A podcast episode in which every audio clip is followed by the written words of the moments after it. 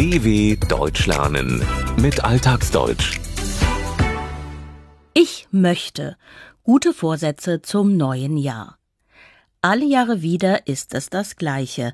An Silvester nehmen wir uns allerlei vor, was wir im neuen Jahr ändern wollen. Meist scheitern wir. Doch mit ein paar Tricks könnte es doch klappen. Kaum, dass die Sektkorken geknallt haben und das neue Jahr mit Feuerwerk lautstark begrüßt wurde, nehmen sich die meisten Deutschen im Überschwang der Gefühle vor, im neuen Jahr einiges in ihrem Leben ändern zu wollen. Klassiker dieser Neujahrsvorhaben sind mit dem Rauchen aufzuhören, mehr Sport zu treiben, Gewicht zu reduzieren und mehr Zeit für Familie und Freunde zu haben. Eigentlich könnte man ja jeden beliebigen Tag des Jahres wählen, um an ein paar Stellschrauben im eigenen Leben zu drehen. Doch augenscheinlich ist der Jahreswechsel ein idealer Zeitpunkt für einen Neustart. Selten reichen der Enthusiasmus und der Elan zur Veränderung jedoch über den Januar hinaus, und der innere Schweinehund gewinnt. Unter anderem mit gerade diesem Phänomen hat sich der österreichische Sport- und Arbeitspsychologe Mario Schuster befasst.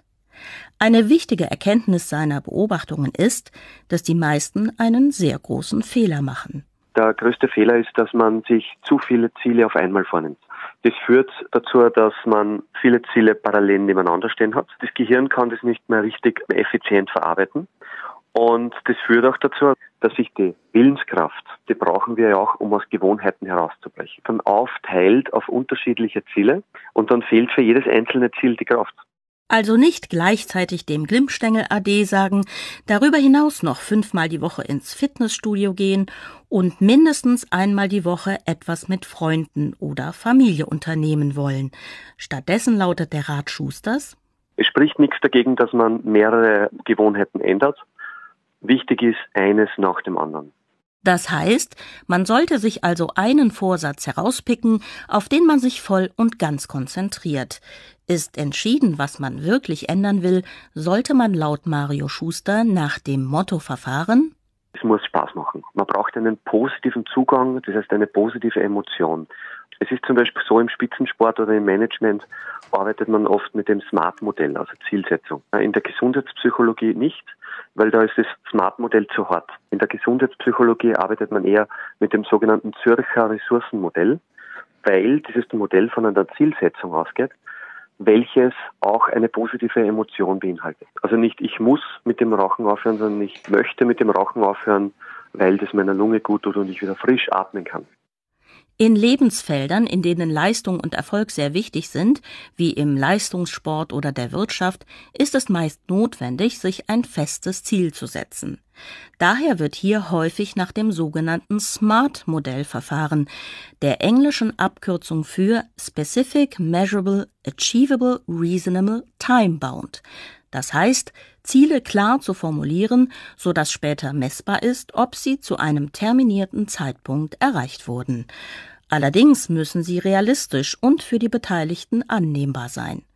Für die Veränderung persönlicher Gewohnheiten ist dieses Modell laut Mario Schuster zu hart, zu streng.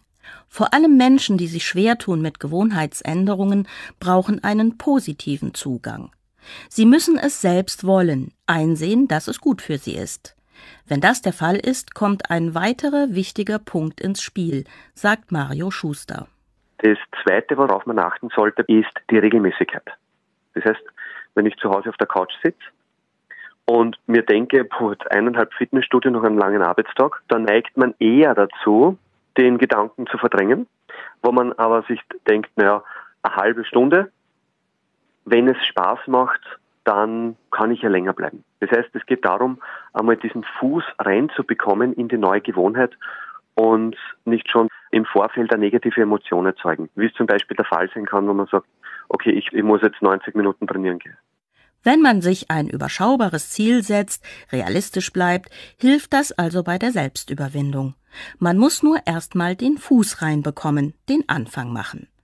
Wenn etwas einem dann gut tut, Freude bereitet, kann man es regelmäßig machen und so nach und nach die alten Gewohnheiten ändern. Wer sich nicht gleich heillos überfordert, hat zudem größere Chancen, dass ihm der Spaß an der Sache erhalten bleibt und damit auch die Erfüllung des guten Vorsatzes selbst. Hierbei kann, so Mario Schuster, ein weiterer Punkt helfen, nämlich sich öffentlich zu verpflichten möglichst vielen Leuten davon zu erzählen. Das heißt, man stärkt dadurch das Commitment. Wenn man sich im stillen Kämmerchen was vornimmt und es gelingt nicht, dann kann man leichter sagen, na macht ja nichts. Aber wenn ich es jetzt meinen besten Freunden erzähle, dann komme ich in einen Rechtfertigungsdruck und dann bemühe ich mich umso mehr. Damit man durchhält, kann es hilfreich sein, sich nicht mit sich allein im stillen Kämmerlein zu dem Vorsatz zu bekennen, zu committen, sondern öffentlich, am besten gegenüber Menschen, die einem nahestehen. Denn gerade bei ihnen will keiner sein Gesicht verlieren und sich dafür rechtfertigen, dass er doch schwach geworden ist.